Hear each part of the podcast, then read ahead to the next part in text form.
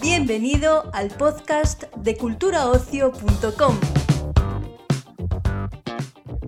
En esta ocasión, en el podcast de Cultura Ocio, el portal de noticias sobre cine, series, música y ocio en general de Europa Press, te ofrecemos una entrevista con Santiago Auserón con motivo de la reedición de su ensayo El ritmo perdido. Auserón reconoce en esta entrevista con nuestro compañero Eduardo Blanco que levantó una discográfica porque terminó harto del negocio de la música como producción de mercancía.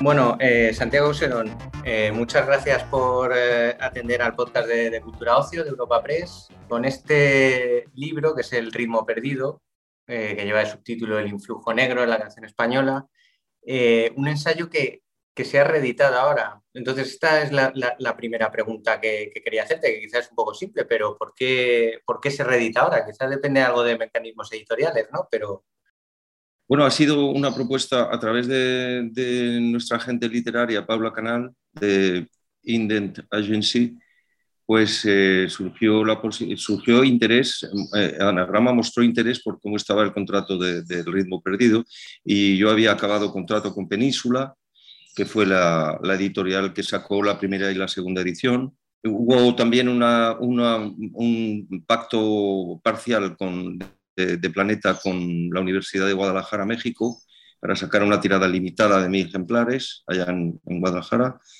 Y esta es la tercera edición real. Es decir, al parecer, pues yo creo que Anagrama eh, tiene eh, eh, posibilidades de llegar a más gente y sobre todo también de proyectarlo en América Latina. Santiago, ¿cuál es ese influjo negro? Cuando hablas del influjo negro, ¿a, qué te refieres? ¿Cómo podemos identificar el ritmo negro? Eh, digamos, eh, hay dos aspectos fundamentales. Uno, la presencia indirecta a través de una larguísima tradición interétnica peninsular, larguísima. Y luego una presencia directa de, los esclavos de origen africano en la sociedad española que llega a su culminación a, principios del siglo XVII, en el siglo de oro. Y a partir de ahí se genera toda una serie de, influjos que se reflejan sobre todo en las letras de la época. ¿ah? Partituras no hay, pero hay cantidad de piezas eh, literarias del siglo de oro que hacen referencia a, los bailes de negros. Entonces, son dos eh, vías de, investigación del influjo negro. Una, la tradición interétnica compleja de, las Españas y dos, la presencia directa de esclavos africanos desde el siglo, sobre todo desde, desde el siglo XV hay, hay eh, pruebas de la actividad de los, de los negros en, la península y se proyecta hasta finales del XVIII, una cosa así. Y, algunos bailes de negros todavía eh, eh, muestran su influjo en el siglo XIX. Esas son las dos vías de investigación que he necesitado seguir. Claro, para, para, para Mm, eh, en ahondar en la tradición interétnica española, eh, el, primer hecho enormemente significativo es la presencia de, los eh, musulmanes en, en, Al-Andalus, ¿no? una presencia que dura ocho siglos, y ellos a su vez ejercen de transmisores de, otras tradiciones, porque, digamos, en, la historia del, Islam, pues mm, se detecta también en, el proceso de formación del canto clásico musulmán, eh, hay un influjo norteafricano y que eh, eh, de, la parte de la conquista, digamos, que se proyecta hacia el Magreb, esa zona del Magreb está tocando al Sahel, donde también, digamos, todo, todo el Sudán, desde oriente a occidente de la franja del, del Sahel en África, pues influye en el Magreb. Y las caravanas de esclavos empiezan a organizar los judíos eh, tempranamente, eh, ya, digamos, portan a través del comercio de esclavos el influjo negro hacia las ciudades sagradas del Islam, primero hacia la Meca y Medina y más tarde a los califatos de, de Damasco y de Bagdad, desde donde vendrá hacia el Andalus con la invasión musulmana a comienzos del siglo VIII.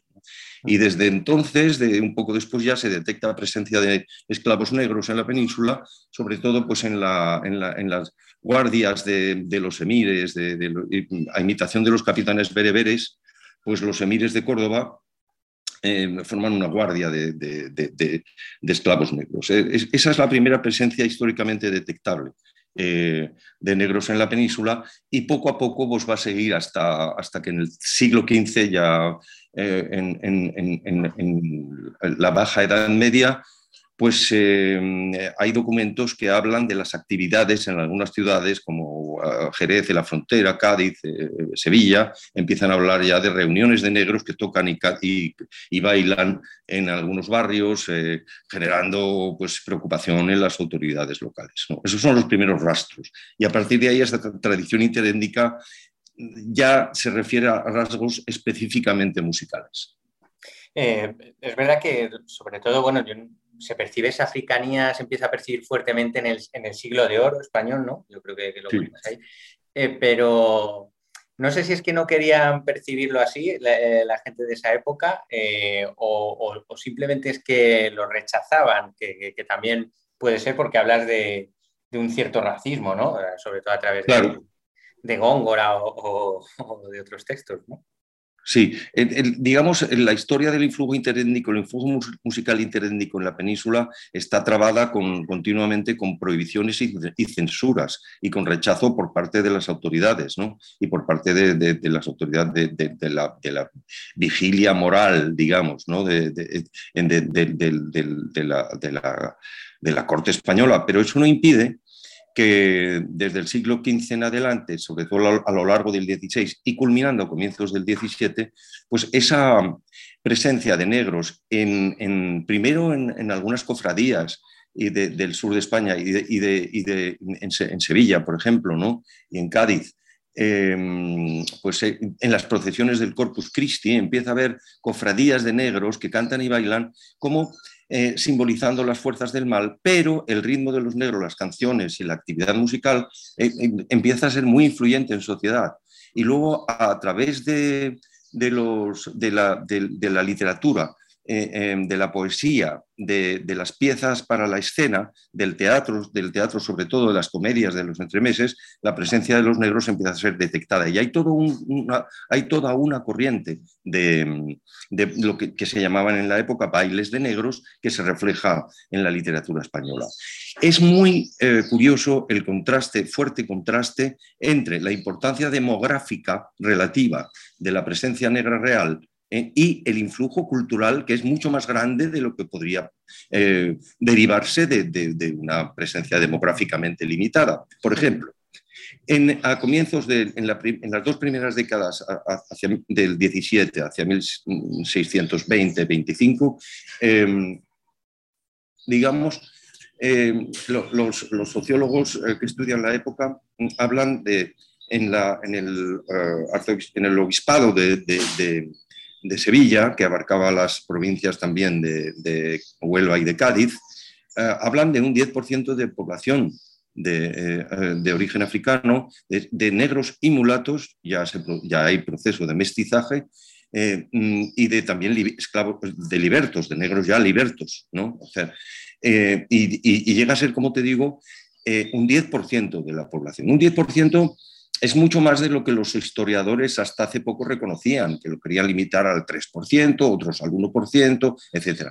Y algunos documentos hablan de que había negros no solo en, Andalucía Occidental y en Granada, también en Andalucía Oriental, sino en el resto de la península. Cuando la corte estuvo instalada en Valladolid en el 17, en el 17 pues eh, eh, eh, algunos documentos hablan de que se veían negros también por todas partes, hasta en Valladolid. ¿no? Es decir, y, lo más considerable es, como te decía, el contraste entre esa mm, población mm, demográficamente limitada, aunque más grande de lo que se pensaba hasta hace pocos años, eh, em, y, la presencia muy, muy, muy influyente en las letras españolas.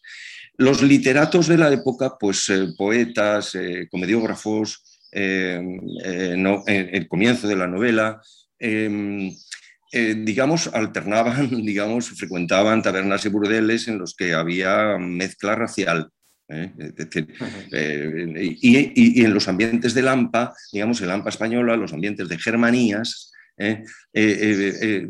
daban cita a, pues, a los pícaros y, rufianes que, que, llegaron a ser un buen número en aquella época, fue una sociedad marcada por el vagabundeo delincuente, por decirlo así, ¿no?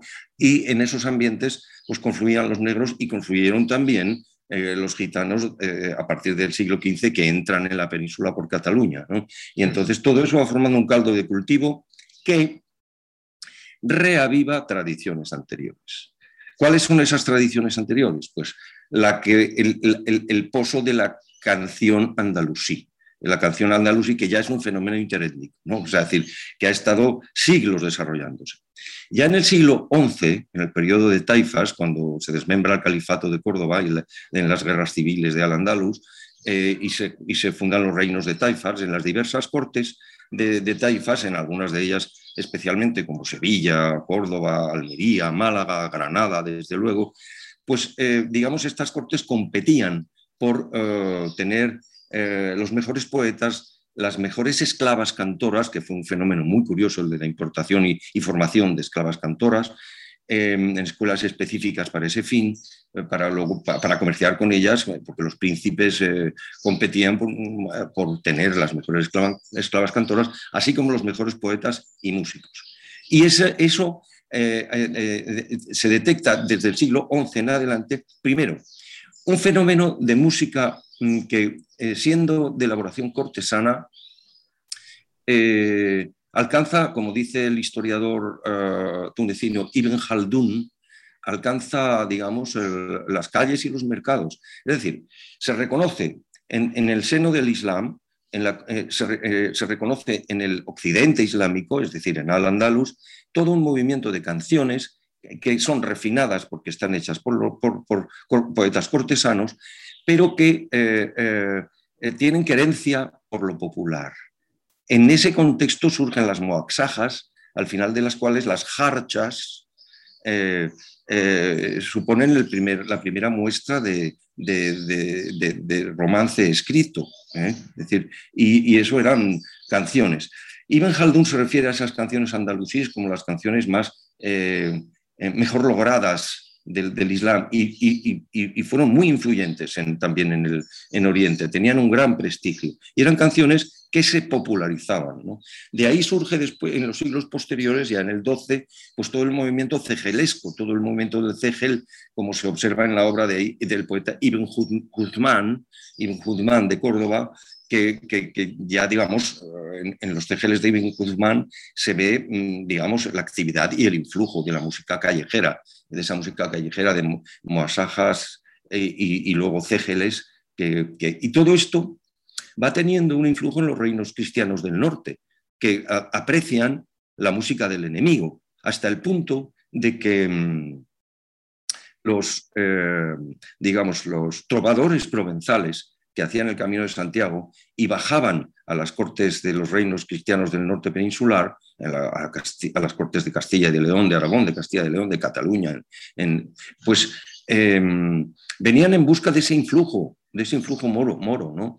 Y en, la frontera, digamos, del Andaluz se generaron, ah, ah, se dieron situaciones muy, muy interesantes desde el punto de vista poético musical. Por ejemplo, en mi ciudad natal, en Zaragoza, en la ribera del Ebro, en el límite de la frontera norte ¿no? de Al-Andalus que llegaba hasta allí, pues eh, había escuela, escuela musical. El, filósofo Abenpace, que es el primero que interpreta la tradición aristotélica en, en, la península, es, es además de, de filósofo un gran laudista, un excelente laudista.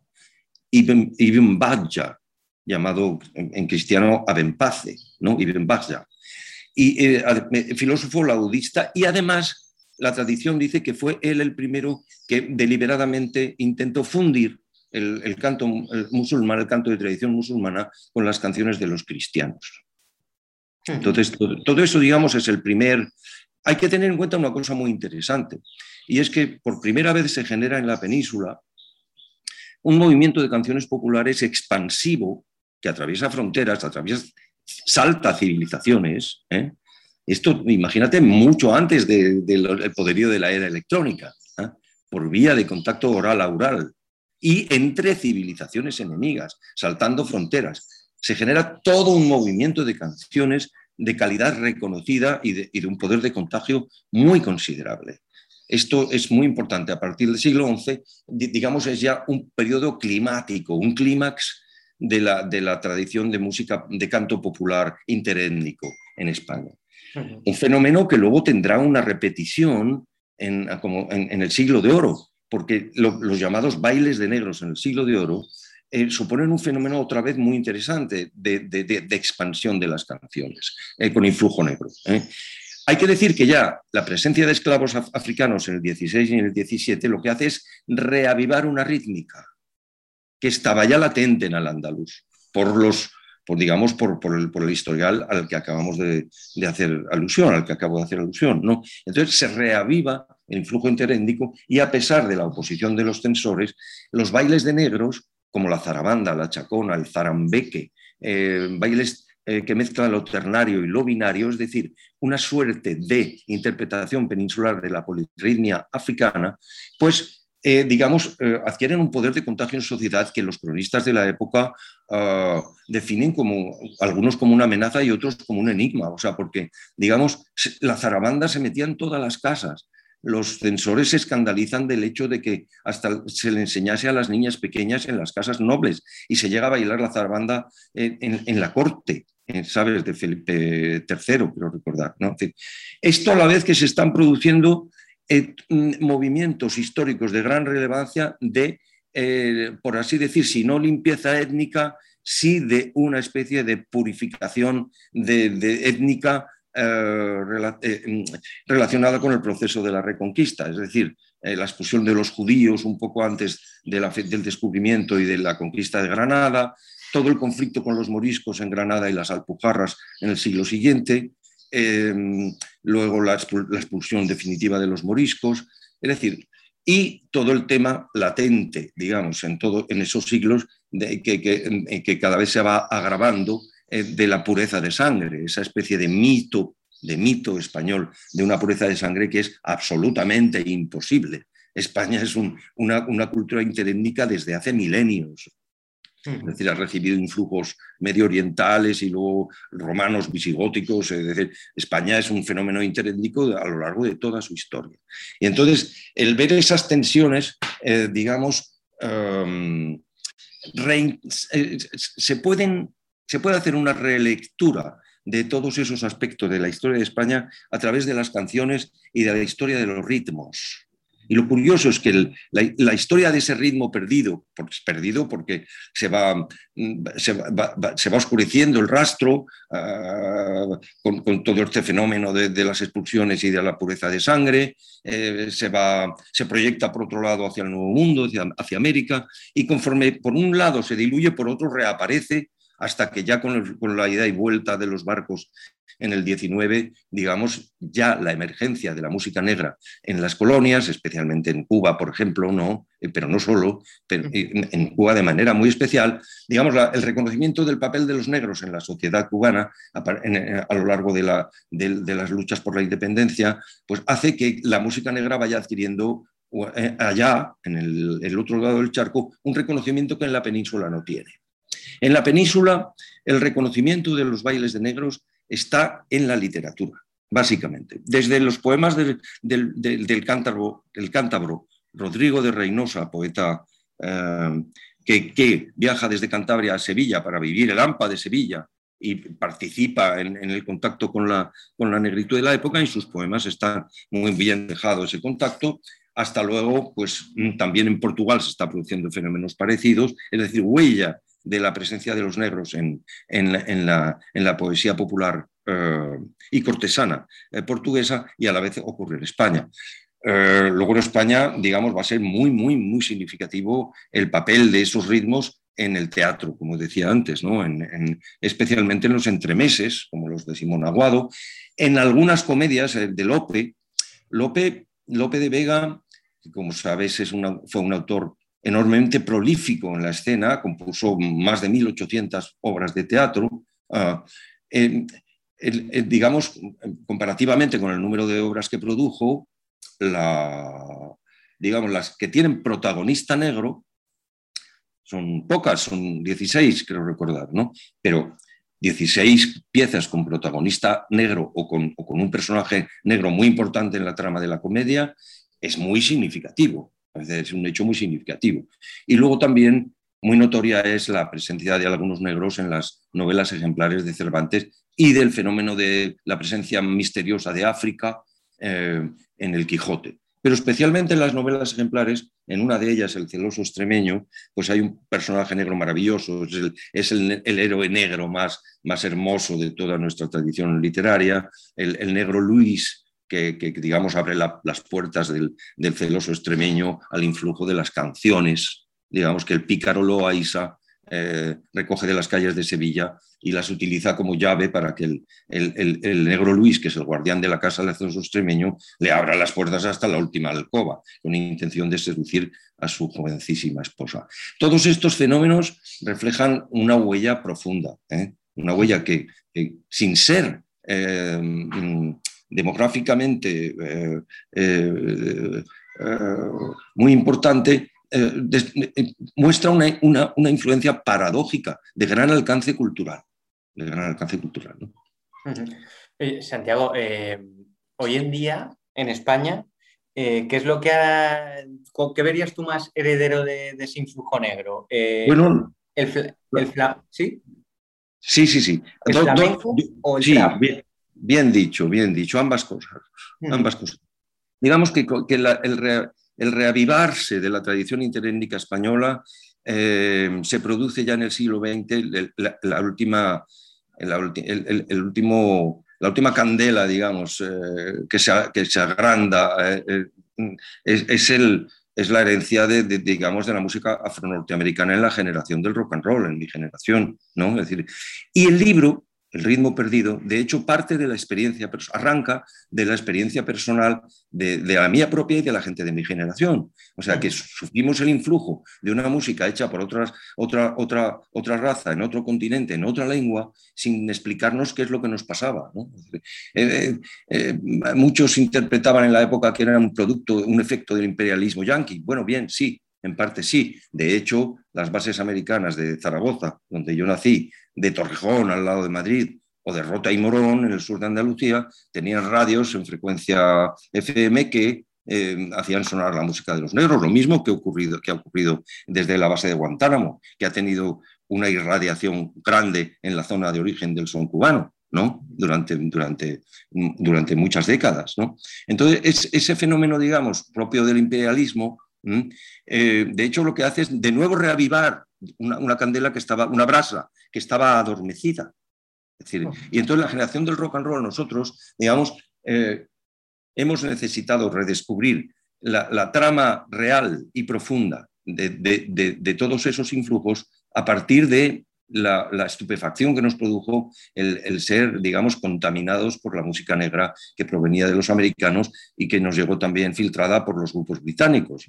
Entonces, la generación del rock and roll es el último gran movimiento que mm, reaviva el influjo interétnico en España. Ahora ya puede ser interpretado como parte de una herencia secular muy profunda, que es el propósito de mi libro, el demostrar que esa, la, profundidad y el alcance de, esa trama. Los, los rockeros españoles no estábamos simplemente descerebrados, estábamos respondiendo a la naturaleza interétnica de nuestras tradiciones. Y, ese influjo naturalmente llega también mm, eh, al, flamenco. Es decir, antes que en el rock and roll se produce desde luego el flamenco. El flamenco es un fenómeno que, digamos, coagula, se condensa a finales del XIX y condensa esa tradición interétnica con la fuerza que le da también el influjo de ida y vuelta desde, desde América. Entonces, todo el fenómeno de los tangos africanos, tangos de negros, y, que son hermanos de los tangos flamencos, pues muestra también que el, en el flamenco estaba también renaciendo la, llama interétnica de, de la música popular eh, y, española. Hay ritmos en concreto, hay lo que llaman los musicólogos el ritmo emiolio o sesquiáltero, que es una cuenta de 12, corcheas, 12 tiempos, mm, que se reparten en grupos de 3 y de 2, 1, 2, 3, 1, 2, 3, 1, 2, 1, 2, 1, 2, 1, 2, 3, 1, 2, 3, 1, 2, 1, 2, 1, 2, que es esa célula de, de, de, de 12 tiempos Em, repartidos en dos compases de 6 por 8, em, es un fenómeno que, no, que ocurre en la península, eh, se contamina también hacia las Américas, se está presente en todas las músicas americanas donde ha, habido influjo eh, eh, hispano y sin embargo no existe más al norte de los Pirineos. O sea, es un dato mm, hasta cierto punto identitario, con todas las salvedades que hay que ponerle a esa palabreja, Em, que, nos permite reconocer la península como un, lugar en el que se ha fraguado el influjo negro siglos antes del descubrimiento, desde siglos antes del descubrimiento. Y esto ya los autores cubanos incluso lo reconocen, desde el, gran etnógrafo Fernando Ortiz, cubano, y, otros autores posteriores, que ponen el acento desde Cuba en el hecho de que lo español y lo negro se mezcló primero en la península antes que en el Caribe. es muy importante tenerlo en cuenta. Sí, pero sobre todo, Santiago, a mí me, gustaría ir al día de hoy, porque yo no sé si, por ejemplo, estás muy, muy pendiente de que entiendo que sí, pero por ejemplo, ya enfocándolo en nombres, Rosalía, que hace una mezcla de flamenco, toca el trap. Por ejemplo, ¿a ti te parece que eso sí que tiene eh, la herencia de, ese influjo negro? Sí, sí, indiscutiblemente.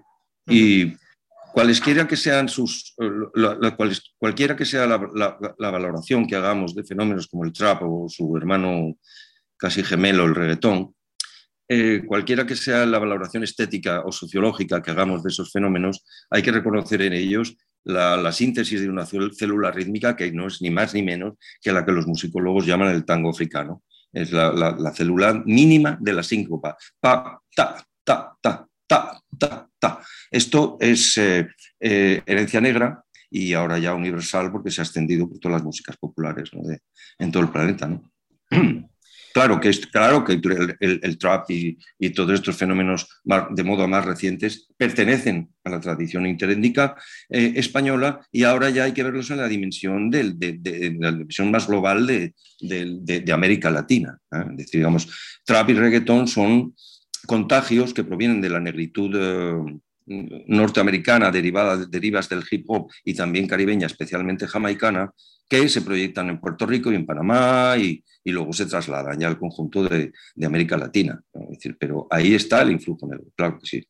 En, los últimos años y sobre todo este año ha llegado con mucha fuerza eh, esta reivindicación que es la de Black Lives Matter. Y, y yo no sé cómo, cómo, la ves tú desde fuera, si eso puede ayudar a, reivindicar, por ejemplo, más todavía cosas como estas que, de que tú estás hablando, del ritmo de negro, o, o, puede encajarse dentro de la corrección política, porque también te digo que, por ejemplo, la palabra negro, que ahora la estamos usando mucho aquí, está mal visto por, por, alguna persona de, de usarla. Bueno, yo creo que, digamos, en, la cultura negra, negro norteamericana o afro-norteamericana, digamos, no necesita ser reivindicada en, su aspecto, en sus aspectos artísticos, porque por sí sola, con sus propias fuerzas y con su propia sabiduría, se ha impuesto en todo el planeta a lo largo del siglo XX y lo sigue haciendo, sigue extendiéndose. Desde la herencia del blues, el jazz en particular, que es una música refinadísima y elaboradísima, es música popular de un alto grado de elaboración que compite en grado de elaboración con la música clásica centroeuropea. Entonces, a partir de ahí, todas las derivas más comerciales, como el rhythm and blues y, el, y el rock, y, todos los movimientos que llevan del rock, el soul, eh, el funky, el reggae, em, hasta el hip hop, de, donde ya vienen todos los últimos géneros que hemos mencionado antes, pues todo eso, digamos, es un fenómeno cultural de tal alcance que no necesita ser reivindicado, como, sino, sino simplemente reconocido y disfrutado como, como un elemento, además, que tiene tal poder de contaminación que afecta a nuestra propia manera de ser, a nuestra propia gestualidad y a nuestra manera de pensar y de vivir la cotidianidad.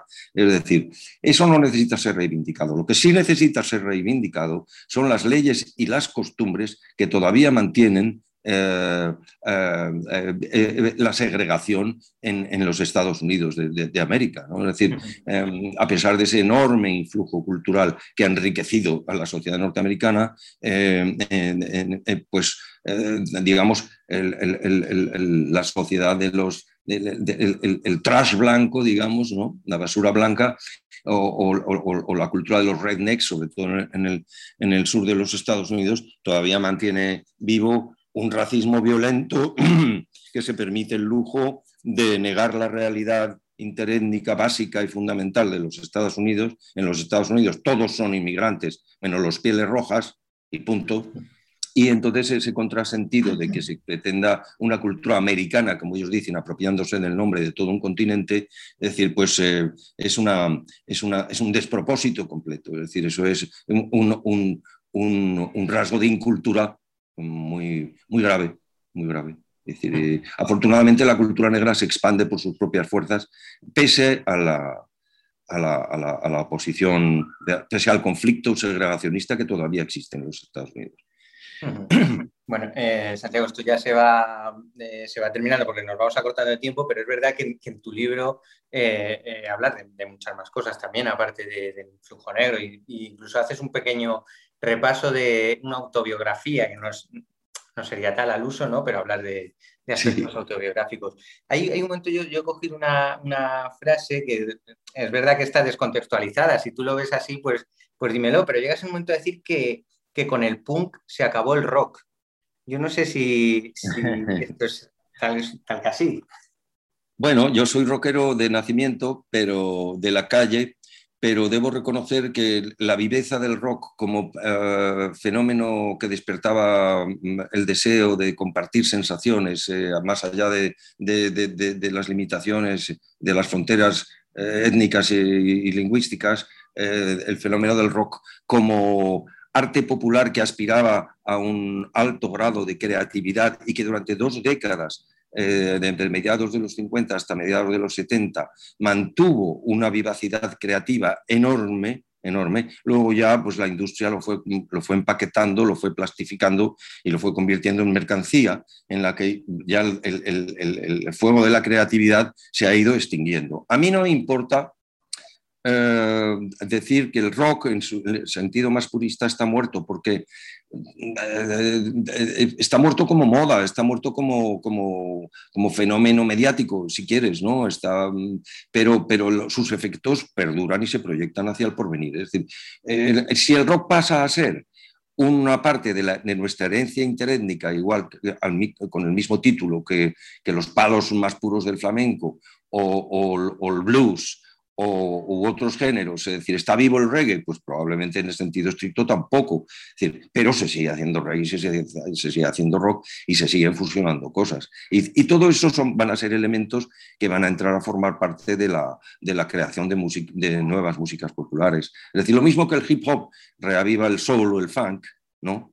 Eh, pues cada generación, cada 20, 25 años, retoma, o sea, aparte de las modas más recientes, pero retoma elementos que, eh, ve en, la historia de los registros fonográficos de, décadas atrás y que son materiales que están ahí a disposición de todo el mundo para seguir inventando eh, cruces musicales. Eh, oye, Santiago, tú tu carrera musical la sigues por, tu cuenta, ya tienes ahí tu propio sello, ¿no? Que te, que digámoslo. Eh, ¿Acabaste hasta las narices del, mundo de las discográficas? Bueno, vamos a ver, eh, yo, digamos, de lo que acabé, de, lo que acabé harto fue del negocio de la música vivido como, como eso, pues como una producción de mercancía y como la, obligación de estar en, un compromiso mediático continuo para, para, promover productos eh, mercantiles muy marcados por la necesidad de vender o de salir en la tele. ¿no? Todo eso vi que me estaba dañando, que me estaba... Yo, eh, como estudiante de filosofía y a la vez músico de, oficio en pleno proceso de aprendizaje, pues lo que necesitaba era una mayor libertad para concebir la música que, que yo quería hacer, ¿no? Quería, o que quería explorar al menos. ¿no? Y me tuve que quitar de en medio, sí, para, para, para, para no padecer tanto la presión uh, de la actualidad y poder pensar, digamos, el desarrollo de, un aprendizaje musical a medio o largo plazo. y, bueno, estoy contento de haberlo hecho. Es decir, evidentemente no gozo de la misma popularidad que gozaba con Radio Futura, pero estoy feliz en el sentido de que puedo eh, seguir trabajando para un sector del público exigente que aprecia la aventura creativa. ¿Y cómo has pasado eh, la pandemia, más bien? Podría decir que por muchos aspectos, nivel laboral, nivel... Sí, bueno, pues a, ver, a nivel personal, eh, aparte de la amenaza que supone para, para, para, para nuestros, nuestra familia, nuestros amigos, el círculo más cercano, la sociedad en general, nuestros compatriotas en general, pues ha sido un periodo de sufrimiento y de inquietud y angustia. Ha sido, todavía no debemos darlo por pasado, ¿eh? debemos ser prudentes y, todavía mantener la cautela. Pero a nivel personal, eso por un lado. Por otro lado, en el primer confinamiento, yo, yo hacía a lo mejor 20 años que no pasaba tres meses eh, sin viajar y, sin, y concentrado, digamos, en la actividad casera. Entonces mm, he podido investigar, he podido escribir un poco, he podido componer hasta el punto de que pues de, de, de, de, este año de pandemia me ha salido un nuevo disco. Estoy grabando ahora mismo en Barcelona 10 canciones eh, nuevas que, que, estarán listas para finales de año. Esto, si no hubiera sido por la pandemia, hubiera tardado otros dos o tres años más. Muy bien. Oye, pues eh, esto es todo, Santiago. Muy bien, Eduardo. Muchísimas gracias por tu interés. Eh, muchísimas gracias.